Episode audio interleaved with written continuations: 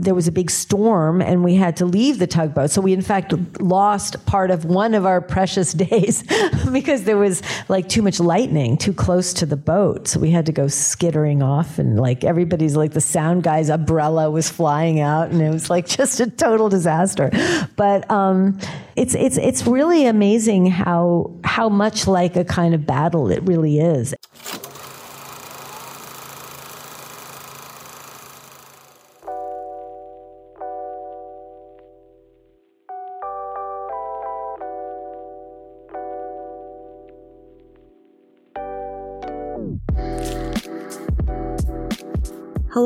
And welcome back to The Director's Cut, brought to you by the Directors Guild of America.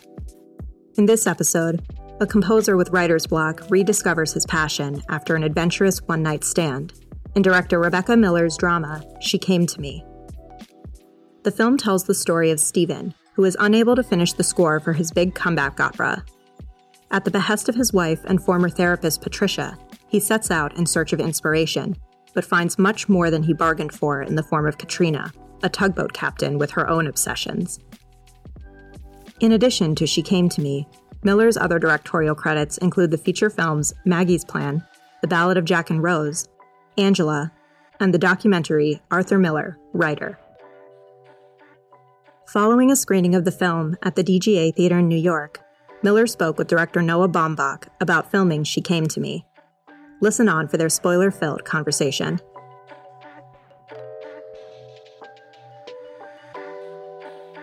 I was thinking of that. Uh, I think it's about rules of the game. That Jean Renoir quote of "Everybody has their reasons," yeah. you know, and and that you clearly love everybody in the movie. Um, and I, you know, even though it's like at the same time the movie acknowledges how complex everything is, there's this affection for everybody. Yeah, I think that's true. I mean, I think that ultimately I can't help but in order to write a character, I have to be able to empathize with them in some way. And so then that leads to me loving them usually. Even Trey I ended up sort of loving in a weird way. um, because we're the Directors Guild, I thought I, I, I wanted to sort of ask you about, I mean, about many things about directing, but I think when see if this is a question you can answer because you can also say I don't I don't have an answer for this. Yeah. Um, if when you when you have the script and you feel like you've got a draft of the script, you feel like the script's kind of done, but you're not yet making the movie. Maybe you don't have the money yet. You don't have your crew yet necessarily how do you in in those early moments as you're trans sort of moving from writer to director how how do you start preparing for the movie as a director? I draw and paint like I, I use in this one I used an iPad and drew out the central visual moment of every scene. In a way, this one was more like a comic strip than I've ever done before because it's funny and also because I just sort of saw it, all these ironic situations were juxtaposed, you know? And so I, and also color was really important and how the different worlds had different color. And so my preparation was very was very visual. And then, of course, there's the moment where you do have the money and never quite enough money. So then there's always the question of what do you have to cut out and how do you, how do you, you know, um, like, for example, the, the moment where he falls in the water and you go straight into that rehearsal scene through his mouth well, there was originally a whole sequence where he was like out, gets, gets out. He, he, th- there was a whole long sequence of how he gets home. And then he tells his wife, you know, she's like, you know, I have a character. She came to me one day, you know, like when I was on my walk and so on. But I realized that I didn't need, I was actually swimming when I had this idea, but I realized, you know, the whole thing could just happen. Like you could just cut all that stuff. So there were, there was, there's quite a lot of creative cutting that goes on because you can't afford certain things. Like, or example, she went to a, a, a, an asylum. Like, you know, she went to a to a mental health facility before we realized that that was a little too much. So we ended up in her bedroom, which I thought was kind of wonderfully 19th century that they just put her upstairs. Are you a good drawer or is it like Yeah, well, I was a, originally I was an artist, so I like I trained as an artist, as a painter. So I drawing comes very naturally to me, but I was sort of I was like you know like the like him behind the plant, or him underwater, or you know the the the the essential moment of every scene. Like I'm not necessarily. Sh- like drawing every single shot as it goes through, but like what is the the kernel, the visual kernel of every scene, and imagining what that is helps me to then once I have a location to kind of try and recapture that. Mm-hmm. And then do you take you show when you start now that you have crew involved and and collaborators? Do you then bring these pictures to them and and Yes, yes, and in fact, we had them all on the production pre-production office. We had them all up on the walls, and people had them um, and looked at them. And also because there was two different aspect ratios in the film, like the composition of the different parts of the f- film and like how that w- it was helpful for them to be able to look at that and remember, oh yeah, we're square or we're not square. You know. And then and so when do you did you come to the aspect ratio to the two different aspect ratios and when when when you're alone or did you was that something that came later when when Well, no, I was alone. I always wanted, you know, in Lola Montez, there's a little change of aspect ratio. There's like it goes square. And I always thought, oh, I really want to do that. But I had to think, I, I don't like it when people just do it arbitrarily. I thought, like, there's got to be a reason. And then when I started to look at tugboats, which was, I started to go in tugboats in 2016, to, like, so a long time ago. Um, I realized you can't like shoot wide format in a tugboat because you know it's just the walls. It's like you're not you're getting nothing. You really need to shoot it square. And I watched this movie L'Atalante, which is like a classic French movie, like amazing movie, and I thought, well, that's the way to shoot inside a boat is like you shoot square. And I thought, well, that's great. So I'll go inside the tugboat. It'll be square. And then I, I decided the nun's cell and the kids' room in the beginning should be square because it's sort of like everybody goes there to it's their sort of love rectangle. It's like square or something. Like it's the love, the place where where where people become who they really want to be. And um, and then you had and that was my justification. I just wanted to do it. And then you had the the the wide the wider thing for the river and for the for the um, for the big theatrical shots, you know, like in the operas. So it seemed like a justification for something that I had always wanted to do. when you when uh, when you edit do you also put sort of essential like frames up on the wall or do you do anything like that or do you do you, does that does that continue into the edit sort of thinking about these kind of moments the same way you you know No. or, or in a new way I didn't really do that because then, then the no. But we do use index cards. Like I'm a great believer in index cards, you know, like because it. I'm very visual, and so it helps me. Like I can't.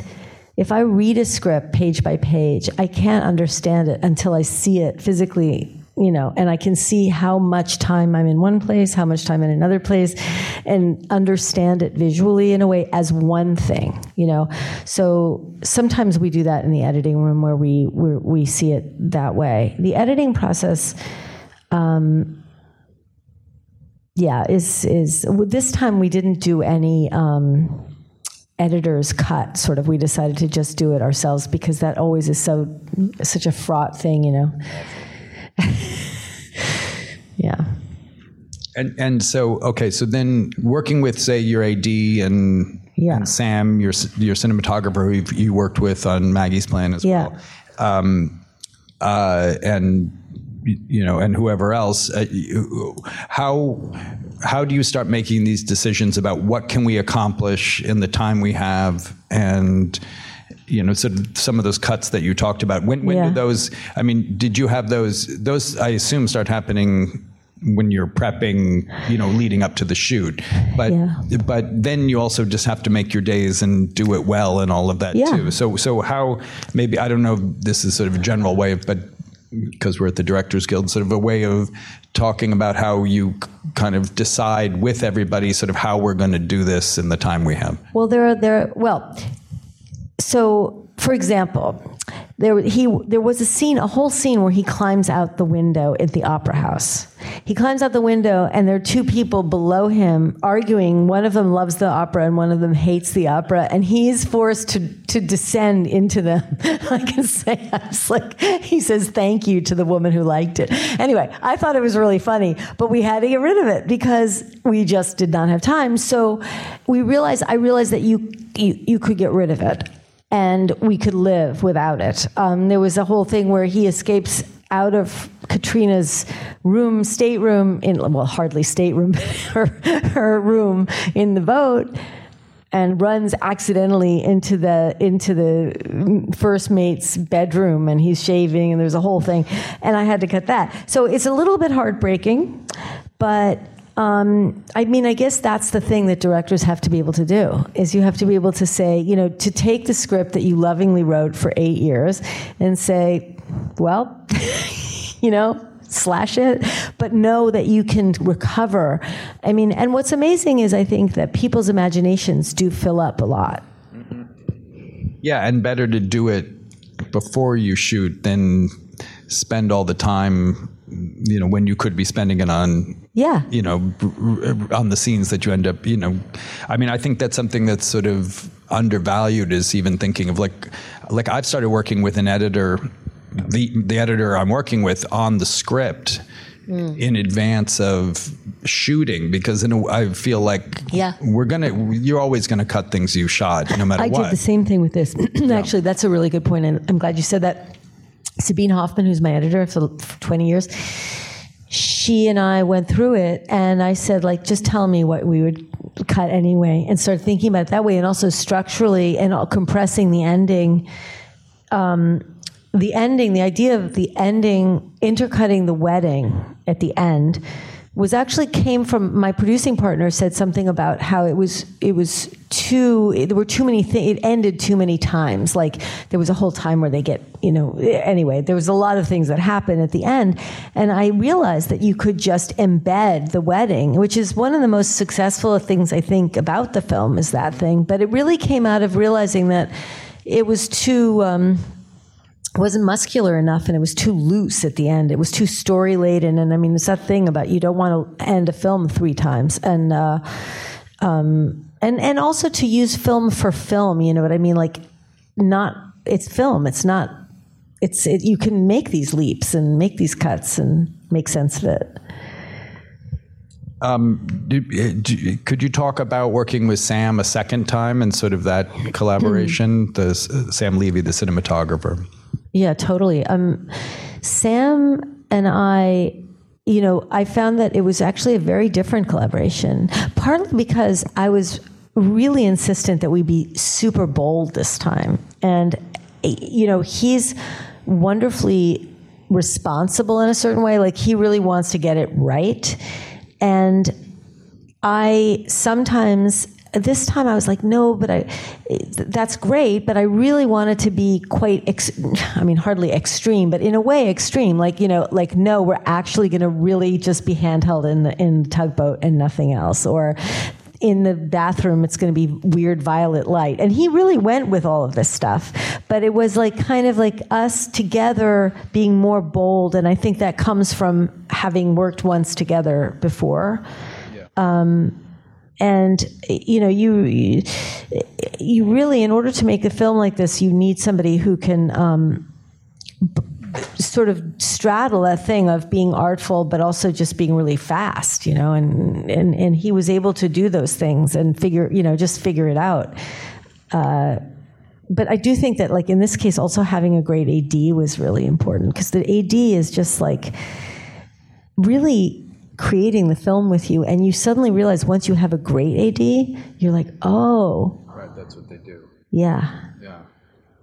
Yeah. Do you want to talk more about, I mean, sort of about how you worked with your AD and how you scheduled it and how you worked yeah. on the day? I mean, when, I mean, because that's the thing too. It's like when you have an AD who eh, says, like, th- there are different ways of saying we it's time to move on, you know, or we, we Yeah. probably should, you know, we we need to be at the Chinese restaurant and you know, Yeah. in, in you know two hours or whatever. That and and how when you're directing, how you hear it and how you respond and Well, Josh Muzaffar, who's um, the AD for this film, had been the second on Maggie's Plan, and I had said to the, my producing partner, I said, like, that guy's going to be a first. And when he's a first, I really, really want him to be my first because he was just great. Like, he's just one of, you know, film is like a war, and you know the soldiers that are going to help you when you're, you know, in the fray. And he was because everybody got COVID. Like three of the actors got COVID, and a lot of the crew got COVID. So we had to keep moving uh, our our schedule around constantly, and he was incredibly, uh, you know, good at that.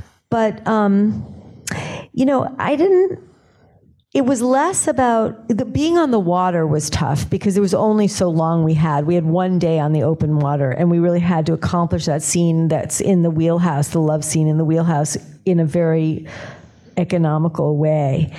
Um, and it was really tough. I never remember feeling like weirdly like I was rushed.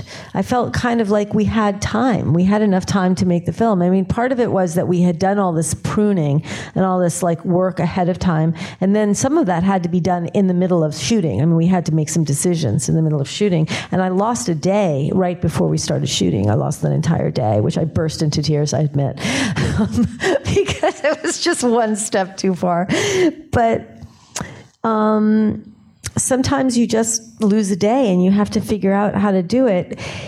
It, there- was a weird time where everybody got COVID and we had more time and we only had Anne Hathaway to work with. And that was the day we shot with that like violet light in the bathroom and all this stuff that we, we shot with her that was very kind of experimental and kind of like wonderfully. We suddenly had all this time. It felt like it was a completely different movie. But um, yeah. That, that's what uh, when Brian De Palma said on Scarface when Al Pacino he he picked up a gun, a prop gun, and burnt his hand, and had to he couldn't shoot for a few weeks. So they ended up just shooting everybody shoot everybody. I mean, they filming everybody shooting at. Al Pacino, so that's why that scene is in Scarface has so many people.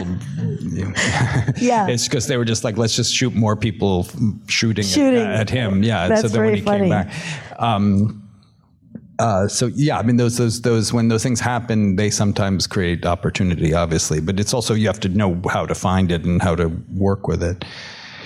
Do you when when you when you um, when you know you're starting to shoot, uh, do you like do you change like your lifestyle or your approach or like how do you like train to to direct a movie? Well, it you know it depends. I mean, you're the father of little children right now, and when I was the mother of little children, um, like it was you know I would almost roll out of the car at the end of the day, you know, and and run to in there and try and like be a mother for a while with my kids. And now, you know, for the first time, actually, my husband was away too. I would go home, like have a yogurt and like just keep thinking about the film. So it really depends on, I think that you have to be very physically fit. I had a, like, I, you know, I actually had to have a hip replacement right after we shot. So I was actually walking around on no cartilage on one of my hips. And looking back on it, it's like, yeah, on a towboat. I kept climbing up and down the stairs. And I was like, I, it just shows you what you can do with adrenaline, you know, like just sheer and willpower. But overall, like, I think you just, um, you know, my, it becomes you're only obsessed with one thing, I guess. Um, it- it- yeah, I mean, I think it's really just about being obsessed with one thing, and every day's a different challenge. Like when we were shooting the the, the operas, which was an enormous challenge because we had to shoot them both basically in like in two days, and also the stuff, all the stuff about the, the the fundraiser and everything as well. That was like one of the most exciting. I mean, to me, that's where I learned I knew nothing. So it was like the learning curve was enormous, enormous. Did you? So did you have when you staged the operas? You had uh, obviously help doing that. So like like how did you? Uh, you know, imagine them to make them both convincing and also sort of of Peter's character in a way, or I mean, yeah, we always had this idea. I remember the production designer showing me these wonderful images for the first opera that were these very stark, expressionistic, like red, white, black, like very expressionistic images. And I thought, great, it should be very stark, the first one, and mostly proscenium, excepting from his point of view when she's looking at him, and you know, basically very simple. And then the second one should be full of like kind of more um, romantic and and hazy and you know and the whole music should function like a song more and the other one should be more kind of strident. And so the way that it was kind of like trying to reflect his character and what his character is going through but the second one was really exciting because we shot like these Steadicam. Very Mike Fuchs, who I don't know if you know him. He's an amazing Steadicam operator, and he just like shot. He he just started, and we would just do you know wider shots and like of the whole the whole thing, and then he would do medium and then closer shots, and he just kept rolling and doing these wonderful takes like of, of what was going on because I wanted it to feel almost like you were inside of the experience of the second opera, you know. Um, so it was, uh, it, it, just felt kind of surreal because they were so beautiful and just to, I don't know, just to have thought about it for so long and to actually see these, these things actually being performed and these wonderful actors, most of whom were shooting, you know, we were mostly recording them live. It was am- amazing. And and could you talk about working with this cast and these actors? And you know, did, did you? Uh, this is the first time you've worked with any of the lead actors. Yes, the the yeah um, yeah. So and and yeah, I mean, I just talk a bit about sort of working with them and also I sub, I mean it's that thing also as a director you you know all actors are different and part of our job is to is to sort of learn them in a way. Yeah. and and you know did you have time in advance to sort of spend with them and and and sort of you know you could just talk a bit about it? Yeah. I mean that's such a beautiful way of saying it about learning them because that's exactly the job is you eh, you can't possibly have a technique for, that goes for every actor because they're different people. And you know i spent time with peter um, and learned very quickly that we would be friends and that we function as friends, you know, and that it would be very open and very discursive and like just talk each, you know, back and forth. Joanna made it very clear early on that the only way she could do an English speaking movie without an acting coach was if she spent several days at my house. And so she came and lived with me for several days. Wow. We went through the whole movie together. After three days, like halfway through the day, she said, Okay, I'm done. and that was it. Like she was done. She understood. She had me say a lot of the words, like just so she could understand, because English is not, you know, her first language. And she's, but she had moved to LA with her family to understand being a stranger in America. She was living in LA for and, like three weeks. And when did you, did you, because you'd seen her in Cold War, I suppose. Of course. Yeah. So, so that. Yeah. I mean, she was my number one. Yeah. Mm-hmm. I, I thought, well, I wanted her to be Polish because I really believed that somebody who's an immigrant and comes from a deep culture like that, that's not America, that's like a Eastern European culture, is going to just like act different. I mean, it's not the same. You could get a great actor, they're just not going to be the same. And I thought, you know, and and also, just it so happens, Joanna is just the most amazing human being, and we just gelled, and we went to dinner, and we went. Then you know, she when she said, "Okay, I'm done. Now I want to go to a musical." so we went to a musical. Was so cute. I mean, she was just an amazing person. And then, you know, uh, I had known um, Marisa Tomei socially a little bit for years. And we had i had always thought you know maybe one day we could find something. And i sent it to her. And you know i think Marisa, now knowing her now i understand what a big deal it was that she was just like yes. Because she's very she thinks about everything a lot. And she really thinks things through. And she's like maybe maybe not you know but she was like oh i'm doing this. And we just had a good understanding. But you know i realized what she needed. Um, she's a very precise very detail oriented. She thinks a lot about clothes. Actually, the the outfit that she wears almost the entire movie, which is that blue suit, she brought. So she's she's just a very you know she thought about shoes until the last minute. I thought this woman's going to be barefoot because we just couldn't find shoes, and she finally found shoes, and she it was like she was just very detail oriented and everything like what her hair was what her she needs that to be right on the outside. Some actors don't care. They just arrive and they just want to get dressed and whatever you've and then that will inform them. She's different in that way. So she needs that preparation. I'd say the preparation is so important for her. And uh, Anne is a very physical, almost like a dancer as an actress. So her whole performance, and, and it's true that her she's acting with her whole body all the time, and so and details like all the idea of, of the tissues with the dog's leash that was her, you know, um, the the little white cleaning outfit was her idea. She had so many thoughts about so many ideas. She's very she's very creative in that way, and she um, and I had worked with her for almost a year because she was the first person on. And did you did you get rehearsal time with them?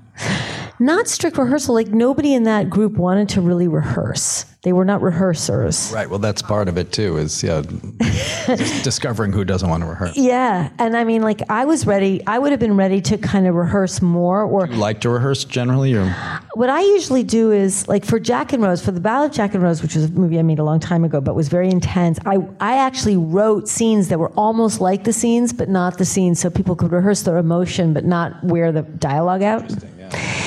With this one, because really there I, I did have them read the scenes to make sure there was not anything that was just not right that people were not going to be able to say and i changed some words for them. But generally I've never really rehearsed. The only movie that I really rehearsed was uh, my first film, Angela, where I had children, and they really liked to rehearse and they wanted to go over it. And there was a whole magical kind of thinking thing that they had to rehearse and almost think about that, you know, think that way. Um, other than that, I've never really done a lot of rehearsal, um, partly because these actors, a lot of actors don't like to, a lot of film actors don't like to rehearse that much. Do you have then that experience when you're shooting where you're like, oh, that's how you're doing it? yeah. yeah, yeah. That's how you're going to do the blindness. Yeah, yeah, yeah. Um, yeah.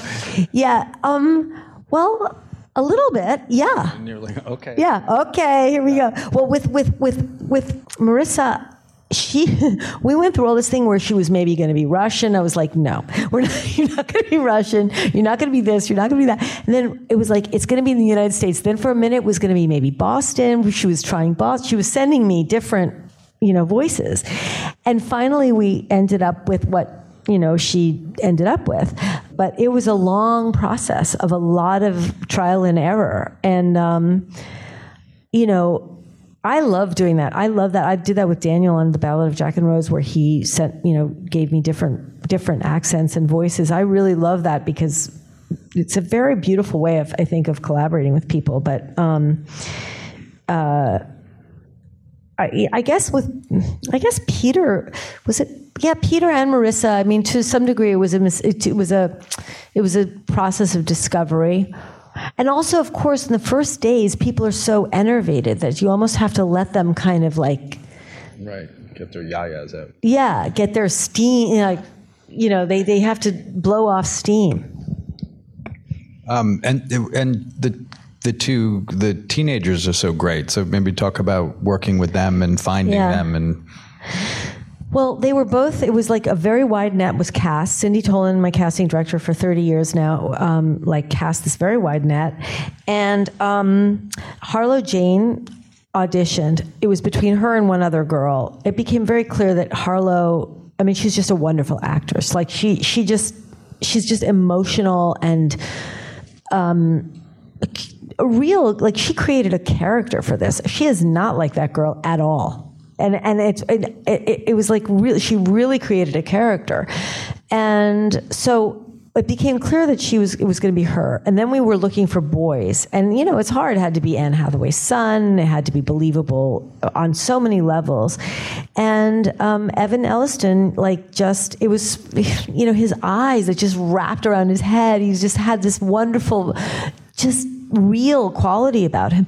The main thing for him was that he was very intimidated because he was so green. I mean, he was like at least uh, Harlow comes from a family of actors. He does not come from that. He had no history. He had done one part in a small thing in a movie. He was or in a television thing. He was so overwhelmed by suddenly working with Peter Dinklage and Anne Hathaway. And every weekend I would sit with him and I, we would have breakfast. And I would say, "You are as important in the frame. The frame doesn't care. Like you and Anne Hathaway are equally important." And also talking to him about you know, this boy who's a privileged boy, you know, and who who's kind of a prince in a way, you know, and he's you've got to and sort of getting him to believe that about himself, and that was the biggest challenge with him was really that, um, yeah and that, but they had a natural rapport between them. So it was really like it was wonderful. It was almost like just capturing who they were at that moment you know? It's like that scene in the that that double scene of the zoom scene. It felt like a documentary in a way you know? I like how you did that too because the it's it's it's always such a drag shooting computers and phones and things and just to sort of you know just offer it up like I was this like that uh, there's that Cary Grant Ingrid Bergman movie Indiscreet, you know, where they yeah. they're on the bed, but it looks like they're in the bed together, but it's a split screen, you know, yeah. but they're in their they're at home on the phone, you know, yeah. But just to like sort of make it, you know, to make you know computer stuff, movie stuff. Yeah, and that was very much Sam. I mean, I really have to say he fought really hard to do it for real, to do it like that, um, and they, she was in the next room with a facsimile of her bedroom and they and they played it like that. And and and and it's and it's so beautifully real. I just love when he looks out the window right before he says that thing about how like if you know if i marry someone else you know and he looks out the window and he says all my life. And you just see him thinking of himself older. Mm-hmm. it's so touching to me.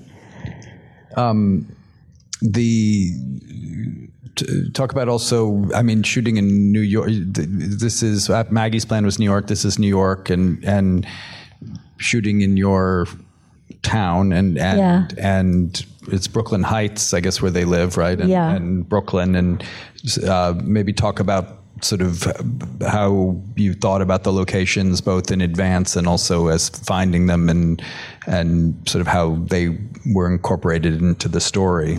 Well, the big the big searches were for where are we going to do the tugboats because the play they, they were based in Long, uh, Staten Island, that company, but then we shot mostly in Brooklyn and in Red Hook. And then where was the theater going to be, which was actually United Palace Theater uptown.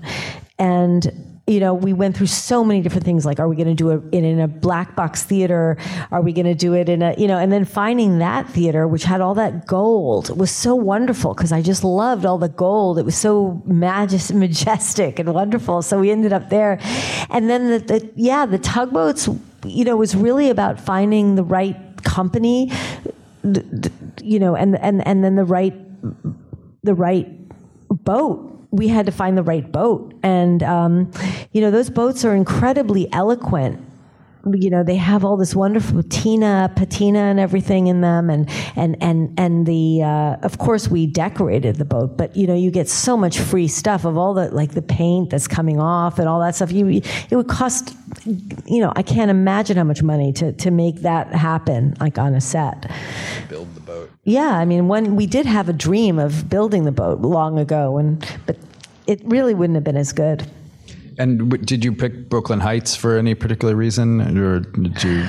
Well, because I wanted it to be Brooklyn. You know, there was a moment where we thought it was going to be Philadelphia, and then I thought, no, Brooklyn is good because he could legitimately, there could legitimately be the the Troika Opera Company in Brooklyn and he could live in Brooklyn and get lost in Brooklyn, and she could still have her her her boat parked. I mean, it was this whole thing about really geography. And actually, one of the most interesting things about preparing for the movie was the uh, the location scouts that involved going on the water because you were on the water you know, we, we, we went up and down the Hudson all over the place. There was a moment, oh my God, where they thought they were going to make me do it in New Jersey for Brooklyn. Oh, that was awful because, because it was cheaper, you know, better tax back. And it's just not the same. And the, you know, things like that, the, um, the, the, the, the electric wires are all above ground in New Jersey. And I think, and things like that, like just all sorts of things. And I ended up literally kneeling on this pavement, begging my producer not, not to make me shoot in New Jersey. do do uh, do you ever have that moment where you know you're when when you're shooting and you know it's you know you're going late and everybody's and you start to feel it and everybody's kind of getting and you know AD is you know oh yeah. you know, all that's the, uh, and but you feel like you don't have it yet? Yeah. And do you that sort of moment where you have to kind of cut it all everybody off for a second and just Yeah. keep going? Oh yeah and because yeah, yeah. um, uh, the thing I always think is nobody's going to remember this but me later.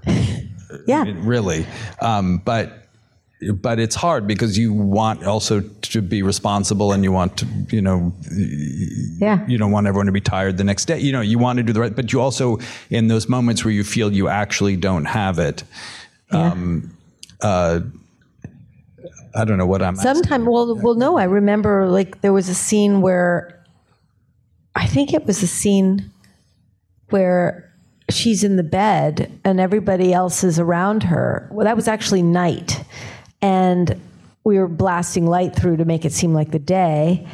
And the producer was like having just a heart attack. It's just in the hall, and and you know it was like, and I was, you know, you are sort of quietly having like a silent stroke as you're like thinking, I just have to, I just have to get, I have to go again. I have to go again. I have to go again. Um, and you really have to pick your battles, don't you? I mean, like, you know, you can't do that every time, but sometimes you just have to do it. And you have to have the allies where the DP has to right be there, but also the AD has to be able to kind of like make it. You know, there has to be a moment where everybody circles the wagons because we all understand that this is really important and that you won't do it every time, but there has to be a time where you do it. And you're protecting, really, in the end, I also think you're protecting the actor. Mm-hmm. And that enables me to me feel less selfish and more like, I'm sorry, I signed up. This person signed up. I'm going to protect them. And that's sort of how I justify it to myself. But yeah, it's it's it's, it's terrifying. Those days are uh, those. Usually, it's at night. I find it's always been at night when that Yeah, happens. shooting at night just gets harder and harder, doesn't it? Did, I think so. Did you have many nights on this movie, or did you? Not so many nights, but like a number, yeah, like a good number of nights because we had to shoot the um, opera stuff at night because there was those windows and and we had to do some stuff at night in the tugboat. And one night there was a big storm and we had to leave the tugboat. So we in fact lost part of one of our precious days because there was like too much lightning too close to the boat. So we had to go skittering off and like everybody's like the sound guy's umbrella was flying out and it was like just a total disaster. But um yeah, sometimes it's it's it's really amazing how how much like a kind of battle it really is. And then if you add COVID onto it, like it was like it was insane in a way. Well, but the thing is, the movie has is got such, you know, it's got such spirit and energy, and it's, I mean, and it's really, I mean, it's so funny and moving, and like I said, said at the beginning, you feel for everybody, which is, you know, is a rare thing because it's often, you know, you, you could always sell someone out to make you love somebody more, you know, and you'd never do that. You you you love them that much more because you love the other person too, and and that's really remarkable. And you don't you don't uh, when you watch the movie, you don't think there was ever a lightning storm and there was ever a problem. Uh, um, it's really wonderful, and um, I want to thank everybody for for coming, and thank Rebecca for Thank you so much. Thanks for listening to another DGA Q&A. The Director's Cut is available wherever you listen to podcasts. And please share, subscribe, rate, and review. We'd love to hear your feedback, and you can help fellow film buffs find the show. Thanks again for listening, and we'll see you next time. This podcast is produced by the Directors Guild of America